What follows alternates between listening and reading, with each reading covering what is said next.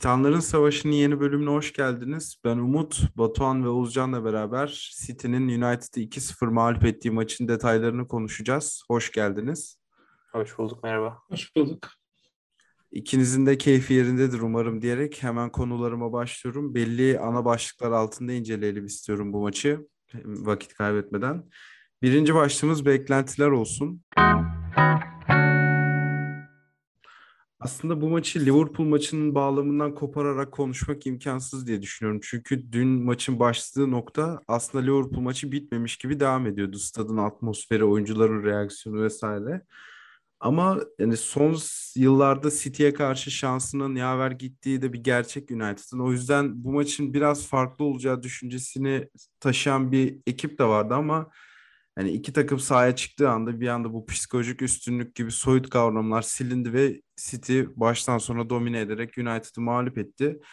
E, maçla ilgili görüşlerinizi hemen kısaca alayım. Zaten detaylara da değiniriz. Önce kazanan taraftan başlayalım isterseniz. Evet Oğuzcan dinliyoruz maçı senden. Ya benim e, dediğin dediğin sebeplerden dolayı açıkçası biraz e, çekindiğim bir maçtı. Bir de da, Twitter'da da yazmıştım. Ole ne, ne zaman başı sıkışsa bir anda Sorax modu açan bir adam. Yani normal şartlarda bugüne kadar. E, bu sefer artık olmadı. Yani çünkü daha önce o kadar çok kritik maçlardan, o kadar kritik galibiyetlerle ayrıldı ki şu an görevde kalmasının sebebi zaten o maçlardaki ekstra performanslar. Ee, zaten birkaç haftadır da Ronaldo tek başına Ole'yi görevde tuttuğu bir dönemde geçiriyoruz. Ama ya tamamen City hakimiyetinde geçen bir maç oldu. Yani burada Guardiola çok rahat aldı maçı ve ben maçın hiçbir anında acaba Manchester United maçı çevirir mi ee, şeysi gerilimi yaşamadım açıkça söyleyeyim. Bir 5 dakikalık bir Manchester United'ın iyi oynadığı sayılabilecek bir dönem var. O Ronaldo'nun şutunu e, kaleci Ederson'un çıkarttığı bölüm. Ama oradaki şeyden sonra da yani baskı yaptığında arkadan rahatça baskı kırdı. İşte baskı yapamadığı zaman zaten e, çok rahat oynadı City ve e, yani uzun zamandır gördüğüm en dominant galibiyetlerden bir tanesini aldı. E, gerçekten ilginç bir maçtı. Ya Batuhan sana pas atmadan önce ben şöyle bir şey ekleyeyim. Aslında United için tekrar bunalıma sokulacak bir sonuçta çıkabilirdi burada. Herhalde tek şans David De Gea'nın 2017-2018 sezonuna geri dönmesiydi. Çünkü hani gol de çok tehlikeli bir dakikada geldi ve stadın ruh hali falan zaten negatif enerji kaynağı. Ya hakikaten inanılmaz bir sonuçta alabilirdi burada United. Yani şunu şöyle başlayayım. Son alınan sonuçlarla yani Tottenham ve Tottenham galibiyeti ve geriden gelip işte beraberliğin sağlandığı Atalanta maçını bir kenara koymaya hiç gerek yok. Liverpool maçıyla başlayan o yani United'ın kötü gidişi bence hala devam ediyor. O maçlar puan çıktı ama bir ortada hani düzelme, e, takımın düzeldiğine dair bence hiçbir garanti yok. Yani bu maçta Liverpool maçından farklı olan tek şey evet e, yine United ezildi. Sadece yani skor farklı. Hani orada Liverpool skorla ezip bir yerde durmuştu. Burada Guardiola hani tamam daha fazla atmayına getirdi bence işi ki bu çok daha aşağılayıcı bir durum bence bir takım için. Yani bu büyük bir takım özelinde konuşuyorum bunu. Yani United e, Oğuz'un söylediği gibi hiçbir zaman ben de maçın e, bir yerinde acaba United çevirebilecek mi hiç düşünmedim. Çünkü yani e, takımın ilk korneri yanlış hatırlamıyorsam 89 ya da 90. dakikada geldi United'ın. Evet. E, bu da aslında ne kadar e, oyun olarak vasat bir performans ortaya koyduklarını gösteriyor. Yani United'ın bu saatten sonra kolay kolay toparlanabileceğini ben hiçbir şekilde sanmıyorum. Yani üçlüye geçiyor. Üçlüden bir maç verim alıyor. Yani verim aldığı şey sanki sürekli işe yarayacakmış gibi devam ettiriyor. E, şu an United tamamen e, sıkışmış durumda. Yani bunu tek başına Solskjaer de çözemeyebilir. Yeni gelecek isim de çözemeyebilir. Yani takımın üstünde bir olumsuzluğu bir hava var ve bu sanki bu sezon kolay kolay e, dağılmayacak gibi geliyor bana artık. Hı. Ya burada üçlüden bahsettin o çok güzel oldu. Benim de maça girişten önce bahsetmek istediğim alt başlıklardan biriydi. Yani Tottenham maçının uzun vadede zararı olduğunu kesinlikle söyleyebiliriz herhalde. Çünkü o maçta üçlü savunma işe yaradı. Çünkü Tottenham hakikaten bu seviyelerin takım olmadığını kanıtladı o maçta. Ama sonra çıkılan Atalanta maçı mesela üçlü için hani ikna edici oldu mu emin değilim. Ki üçlü hani hiç kaybetmediği için City maçında da denedi ama hani ön taraftan eksilip arkaya adam aldığın zaman ve orta sahanda McTominay, Fred gibi pas yapamayacak ve topu tutamayacak oyunculardan oluşturduğun zaman hani Guardiola United'ın kadrosunu yapsa bu kadar yapardı herhalde. Şöyle bir ek yapıp pası Hı, vereyim. tamam.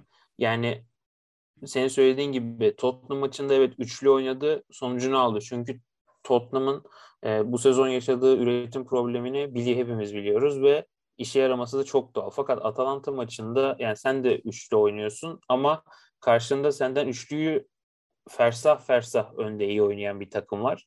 Ve doğal olarak nasıl reaksiyon verebileceklerini ya da neye karşı çözüm bulabilecek, neyle karşı yani sorunla karşılaştıklarında nasıl çözüm bulabileceklerini bilen bir takım var. Çünkü Gasperi'nin yönetiminde yıllardır bu sistemde oynuyorlar.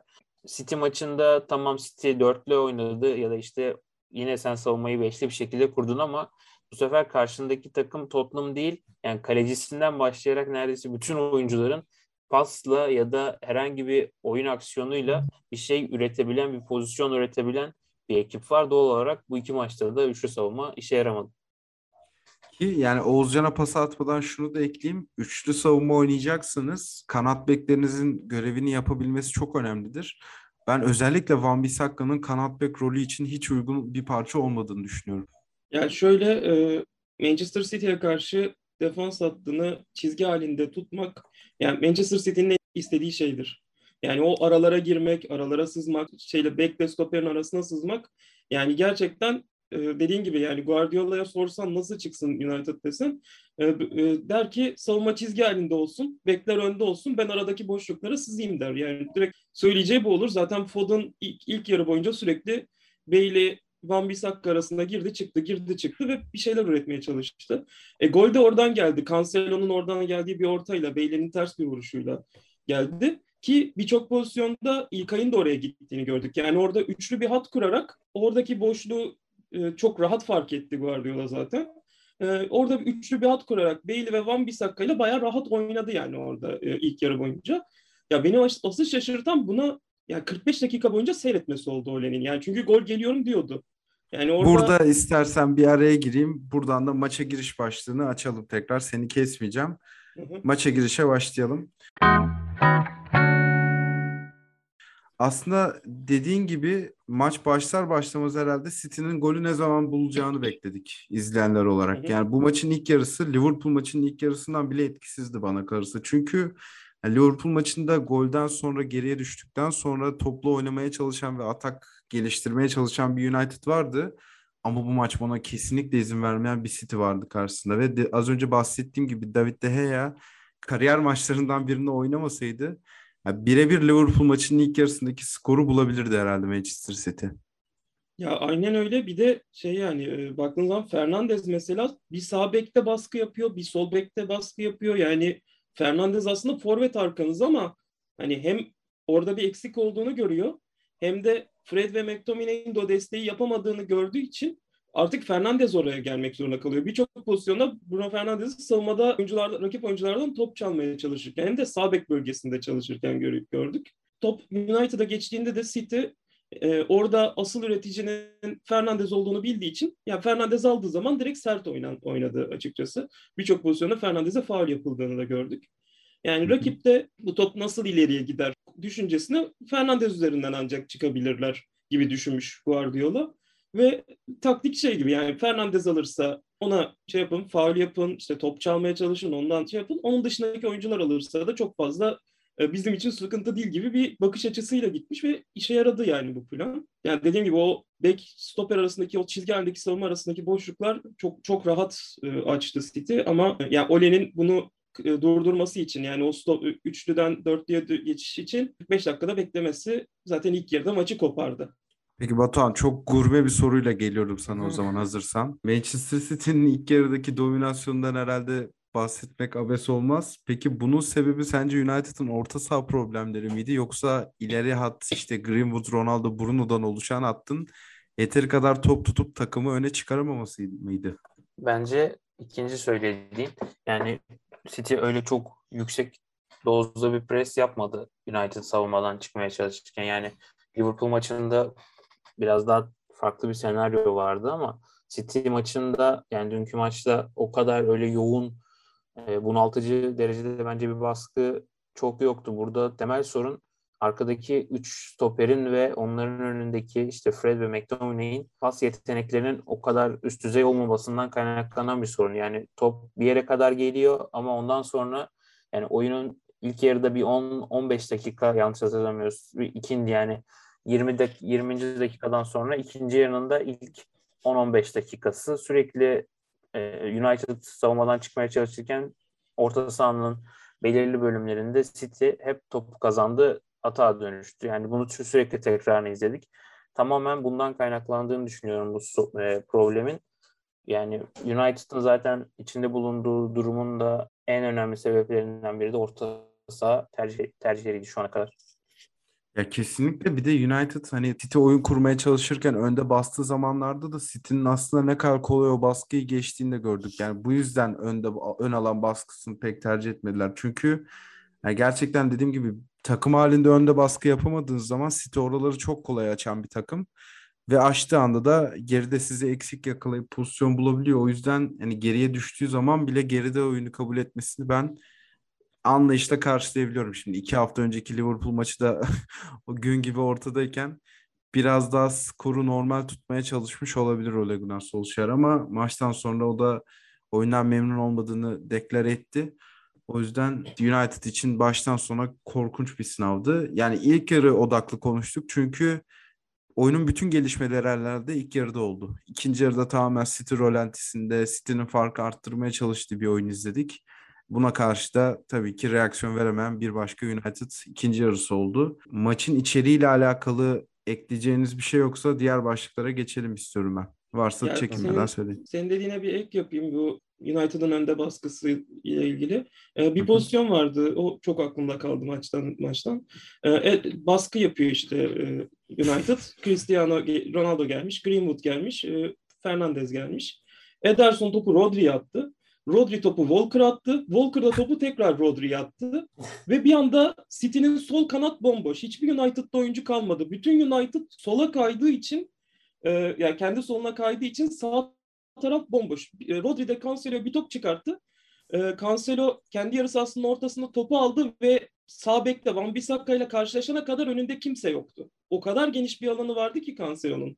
Ki Cancelo yani ortaya da verebilir orada, Foden'a da verebilir. Artık verecek pas opsiyonu da 2-3 tane konstansiyon da var. Yani e, dediğin gibi öyle 3 kişiyle baskı yapılırsa çok rahat kırılabilecek bir baskı, ya baskı çok rahat kurabilecek bir takım City. Yani ona daha orta sahadaki ikiliyle de desteklenmesi bence gerekiyordu. Ama McTominay'ı da Fred'i de tanıyoruz. Yani onların da onları yapabilecek bir e, oyuncular olmadığı da malum. E, öyle olunca çok rahat kırıldı pres. Yani sonra da zaten bir daha denemedi. Yani inanılmaz betimledim. Ben de birebir olarak bu pozisyon yaşandığı için yani ben de hatırlıyorum bu anı. Yani tamamen bu alt başlığı bundan dolayı eklemiştim. O pozisyon geliştiği anda hakikaten maçı izleyen insanlarla dönüp birbirimize baktık yani bu nedir diye. Ondan dolayı yani senin de dediğin gibi bir daha denemedi orada. E, yorum kısmına geçelim isterseniz. Burada bireysel performansları soracağım size. Öncelikle United'dan 3 isim gündeme getirmek istiyorum. Cristiano Ronaldo. Mesela nasıl buldunuz Cristiano Ronaldo'yu? Hem psikolojik açıdan hırpalanmış gördüm ben. Hem de tabii oyun anlayış bakımından City tamamen etkisizleştirdi Ronaldo'yu Batuhan. Şu anda zaten Oğuzcan ilk, baş, ilk başta söylediği gibi yani şu anda takım Ronaldo taşıyor ama bir yerde o psikolojik kırılma yaşanmak durumunda yani bu kadar yük bindiğinde normal ki bu Liverpool maçının ilk yarısı e, son dakikalarında yapmış olduğu harekette onun bir yansımasıydı. Yani bu şekilde devam ettiği sürece hem Ronaldo'dan al, alınan verim düşmeye başlayacak ve psikolojik olarak da ister istemez bunun farklı yansımalarını göreceğiz. Ki bence takımın üstünde de genel bir sorun var ki geçtiğimiz günlerde yanlış hatırlamıyorsam Guardian'daydı. Harry Maguire'ın bu kadar baskıdan dolayı takım konuşmalarında zorlandığını ve e, baskıyla baş edemediğine dair haberler de çıkıyordu. Yani bunların da hepsinin üst üste eklendiği durumda zaten işte United'ın içinde bulunduğu durumu rahat bir şekilde anlayabiliyoruz. David De Gea. Ya burada United'lıları sana stilleri Oğuzcan'a sorurum gibi bir şey düşünmüştüm zaman tasarrufundan ama tabii ki Oğuzcan ekleyeceğim bir şey varsa araya girersin abi zaten. Ya şey Evet. Ronaldo ile ilgili ben de bir şey ekleyeyim. Ya Hı. takımdan hiç memnun olmadığını çok ya vücut diline çok belli oluyordu. Yani ilk yarıda zaten maçın anlatımdaki spikerler de söylüyordu ya işte sürekli pas yapın pas yapın diye işaret ediyor arkaya ama yani pas yapın dediği adamlar McTominay ile Fred yani orada ya takımdan bir beklentisi var ama yani bence beklentisini bulabileceği bir ortam da yok. Yani kendi performansı da yani öne çıkarabilecek bir perform o topu onunla buluşturabilecek bir ortamda olmadığı için muhtemelen daha da sinirleniyordu. Zaten maçın sonunda çok sert bir faul yaptı sarı kartı gördüğü pozisyonda. Yani gerçekten Ronaldo adına sıkıntılı bir gündü ama ben sorunun onda olduğunu açıkçası düşünmüyorum. Kesinlikle öyle. David De Gea.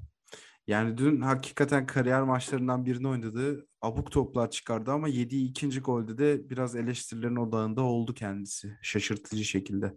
Ya bence orada De Gea'nın suçu değil, şovun suçu. Yani arkasını kontrol etmeyip topu bırakması bu De Gea'nın sorunu değil. Yani tabii ki o beklenmedik bir anda gelen bir dokunuşla kalecinin dengesini kaybetmesi yok. Yani o pozisyonda golü yemesi olabilir. Orada sorun bence tamamen savunmanın probleminden kaynaklanan bir goldü. Yani ilk yarıdaki son düdüğün ardından verdiği tepki de aslında işte Ronaldo'nun farklı şekillerde Liverpool maçında ve bu maçta verdiği reaksiyona benzer bir reaksiyon. Yani bu şekilde devam ettiği sürece bence birkaç oyuncudan da bu tarz tepkiler göreceğiz. Yani burada tabii ki De Gea'nın da katkısını yatsıya bu maç özelinde United'a katkısını yatsıyamayız ama birazcık Arsenal'in hani işte Ramsdale biraz taşıyor kötü giderse ne olacak durumunun bence United'da da rahatlıkla aynı durum olduğunu söyleyebiliriz. Bir de zaten adını andın az önce. Luke Shaw'u soracaktım. O da eleştirilerin odağındaki bir başka isim oldu. Yani aslında Solskjaer döneminin yani son döneminin diyeyim ilk başlarda biraz sallantıdaydı ama son dönemde performansını yükselten isimlerden biriydi. Ama işte ister istemez takım olarak kötü gittiğin yani takımın kötü gittiği durumda herkesin performansında bir düşüş yaşanıyor ve yani bundan etkilenen oyuncular olabilir. Yani Ronaldo her şeye rağmen işte o zihinsel gücüyle maçta kalmaya çalışıyor ya da bir şekilde oyun içine dahil olabiliyor ama zihinsel olarak daha düşük performans sergileyebilen oyuncular da kolay kolay etkilemiyor ki bu performans düşüklüğünde ben ona bağlıyorum biraz. Ya Luke şöyle aslında. Geçen sene herhalde NBA'deki MIP gibi bir ödül olsaydı Luke buna rahatlıkla aday gösterilebilirdi. Yani aklıma şu soru geliyor. Bu Harry Maguire ve Luke Shaw'dan başlayan İngiliz oyuncular için aslında tribünlerin tekrar dolu olması bir baskı unsuru yarattı mı sence? Sanmıyorum. Ama yani ben performans düşüklüğünün o tribünlerin dolu olması ya da işte seyirci baskısından ziyade takımın içinde bulunduğu durumdan kaynaklandığını düşünüyorum. Hı hı. O zaman geçelim City'nin yıldızlarına. Oğuzcan, senle biraz daha keyif alacağımız isimlerden bahsedeceğiz. Bernardo Silva, ilk soracağım isim. Yani tartışılıyordu kadroda yeri olup olmadığı. Hatta fazla oynama garantisi hissetmediği için ayrılacağı da gündemdeydi ama şu anda formayı sıkı sıkıya tutup bir daha bırakmayacakmış gibi gözüküyor. Yani şampiyonluk sezonlarından bir kesit sundu diyebiliriz yine bu hafta. Ya, aynen öyle. Ee, sezon başında gideceği haberleri çok fazlaydı. Hatta Atletico Madrid'in falan çok fazla ilgisi vardı. Ancak takımda kaldı ve aslında e, Grealish hariç bir transfer yapmayan City için ikinci bir transfer gibi oldu e, onun takımda kalması. Yani son haftalarda inanılmaz performanslar gösteriyor. Sezon başından beri zaten çok iyi. Ben her maçtan sonra işte maçın adamı kim şeysine genelde Silva benim e, tercihim oluyor. E, çok seviyorum onu seyretmeyi. Bir de çok mücadeleci bir oyunu var. Yani o, o bakımdan da e, çok hoşuma gidiyor. Bu takımın ihtiyacı olan e, şey o. Yani çünkü topla çok yetenekli oyuncu var zaten takımda. Ama bu mücadeleyi verecek oyuncu durumunda da Silva orada kendini öne çıkaran bir isim. Ben şu an takımın en, en önemli futbolcularından biri, en e, vazgeçilmez oyuncularından biri olduğunu düşünüyorum. İyi ki takımda kalmış ve iyi ki onu tekrar hala izliyoruz Manchester City formasıyla. Botan sen de ekleyeceğin bir şeyler varsa şey yaparsın abi. Ee, buna ekleyeceğim bir şey yoksa Rodri'ye geçiyorum. Rodri United'ın orta sahada kurmaya çalıştığı pasların tamamını tek başına bozdu diyebilirim. Ve dönen topların da duvar gibi geri gelmesini sağladı. Benim zaten kişisel olarak da çok beğendiğim bir oyuncu. Yine başarılı bir dakikayı tamamladı herhalde. Ya öyle ve dediğin gibi e, geriden o pasta çıkamayınca bir şimdi orta geliyor, stoperler uzaklaşıyor ve top Rodri'de kalıyor ve yani Rodri o topu almak için bir yere koşmuyor. Top Rodri'nin önüne sekiyor. O kadar Evet. iyi bir pozisyon alması var ki adamın e, adam sahada yürüyerek top bütün toplar ayağına geliyor. Ya bu çok büyük bir özellik, çok önemli bir özellik. E, ve Guardiola takımlarında çok olması gereken bir oyuncu tipidir bu. E, ve yani onun olması gerçekten oyunu oynatan şeylerden bir tanesi ki zaten az önce bahsettiğimiz o United'ın hücum presini kırma bakımından da çok önemliydi. Stoperlere azıcık yaklaştı ve çoğu zaman e, Ederson'un stoperler Rodri'ye vererek orada baskıyı kırdığını da gördük. Yani gerçekten Rodri de kendini e, Guardiola yönetiminde geliştiren isimlerden bir tanesi oldu. E, o da bu sezonun takımın önemli isimlerinden biri olacaktır. Aynen öyle. Bir de şu ismi konuşalım istiyorum. Sol beke geçtiğinde dünyanın en iyi sol beki, sağ beke geçtiğinde de dünyanın en iyi sağ beki olan o isim hafta arası kulüp Brugge'ü paramparça ettikten sonra dün United'a da acımadı. Joao Cancelo herhalde en başarılı transferlerinden biri. Gün ve gün bunu kanıtlıyor. Katılıyorum. E, son iki maçta 5 asiste ulaşmış oldu. Yani e, Evet. Bailey'nin kendi kendi kalesine attığı gole de asist yazarsak eğer son iki maçta 5 asiste ulaşmış oldu. Yani müthiş bir form grafiği üzerinde ve e, önceki haftalarda da e, böyleydi. Yani e, takıma geldiğinden beri yani zaten çok iyi bir bekli Cancelo ama City'ye geldiğinden beri e, topla meziyetlerini çok geliştirdi ve e, adeta bir oyun kurucu gibi oynuyor. Yani merkeze geliyor, şey oluyor. Hatta bir ara geçen yıl e, De Bruyne'nin sakatlandığı dönemde e, bayağı sağ merkez orta sahada oynadı. Onda da böyle güzel ara paslar falan atıyordu. Her şeyi yapabilecek bir adam sahada. Yani topla yetenekleri zaten çok üst düzeyde. Bence bir bekin çok çok üstünde bir top yeteneği var. Ha- e, ortaları zaten harika. Yani City şu anda en önemli 3-4 futbolcusundan biri konumunda bence. İyi yani Cancelo'nun Juventus'tan geldiğinde ilk başta ilk sezonunda biraz zorlanmıştı ve hani acaba yanlış transfer ya da tutmayacak mı diye de tartışmalar olmuştu. Hı hı. Evet Ama adaptasyon sürecini başarıyla atlattı. İstatistik bölümüne geçeyim. Cancelo'nun Bernardo'ya yaptığı asistten doğan gol öncesi 26 başarılı pas yapmış Manchester City. Bu sezon bir takımın ulaştığı en yüksek ikinci sayı. Birincisi de Rodri'nin Arsenal'a attığı gol öncesi yapılan 30 pasmış. United City deplasmanında Premier Lig tarihinde en çok mağlup ettiği takım olmuş ki herhalde en can acıtıcı istatistiklerden biri oldu bu. United son 14 Old Trafford mücadelesini gol yemeden tamamlayamamış ve maçın gol beklentilerine baktığınızda United'ın 0.78 olduğu görülürken City'nin de 2.2'lik bir beklentisi var. Aslında istatistiklere yansımış maçın skoru. Acaba gol beklentisine şey yazıldı mı ben onu merak ediyorum. Lindelöf'ün bir o da bir şansını denedi ya kendi kalesine için. Onu Evet. muhtemelen yazılmadı. Bailey'nin kendi kalesine attığı gol de muhtemelen yazılmadı. Çünkü kendi kalesine gol olduğunda gol beklentisi 0.0'da kalıyor diye biliyorum. Yani De Gea bir de kendi oyuncularıyla da uğraşmak zorunda kaldı maç içinde. Bir kere Lindelöf, bir kere de Bailey. Yani gerçekten De Gea'nın e, üstün performansının ne kadar yani ön planda olduğunu bir kez daha gösteren bir şey. Çok yüksek bir gol beklentisi istatistiğine rağmen maçı 2-0'da tutması. Onun dışında da başka eklemek istediğim bir şey yok benim istatistiklerle ilgili. Yani sonucu gösteren istatistiklerden biri. E, korner sayısı 8'e 1'di galiba. Demin konuştuğumuz gibi zaten son istatistiğini son dakikada e, atmış, bulmuştu. Yani rahat bir galibiyet diyebiliriz. Yani bunu demek de biraz şey olacak ama e, çok da zorlandı mı City?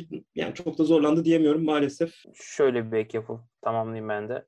Yani gol beklentisiyle ilgili Oğuz'un söylediğine farklı bir şey söylemeyeceğim ama pas konusunda yani United'ın tercih ettiği ya da oynamaya mecbur kaldığı oyundan kaynaklanan bir durum olduğunu düşünüyorum.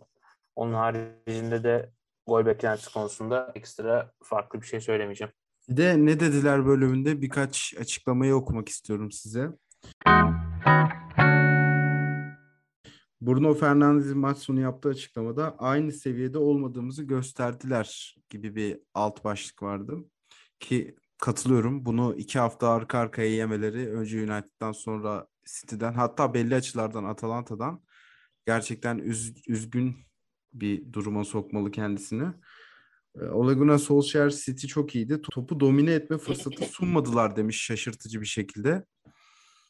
Standartlarımızı yükseltmeliyiz demiş ve tabii ki en çok konuşulan Roy maçtan sonra Fred neden sahada? Solskjaer yanımda olsa ona bunu sorarım. Ben bu oyunculardan bıktım tarzı bir açıklama yaptı. Ki kariyerinde City'ye karşı mağlup olmadığını da varsayarsak haklı bir isyan olduğunu düşünüyorum Batuhan. Yani katılıyorum. Özellikle bu Fred McTominay konusunda bu kadar diretmenin bir mantığı yok. Yani elde herhangi bir oyuncu olmaz ve işte e, sezona başlar bu takım ama biri çok uzun bir sakatlık dönemi geçirir ve işte daha toparlanma süreleri. Biri çok e, bir oyuncu işte atıyorum farklı sebeplerden dolayı oynayamayacak durumdadır. İşte yani elindeki imkanlardan dolayı bunu üretemiyordur ama yedekte Donny Van de Beek gibi bir isim varken yani bu yani Fred ve McTominay'in Van de Beek'ten ne kadar daha neyi bu kadar çok iyi yapıyorlar da bir türlü sıra gelmiyor Van de Beek'e ben hala anlayabilmiş değilim.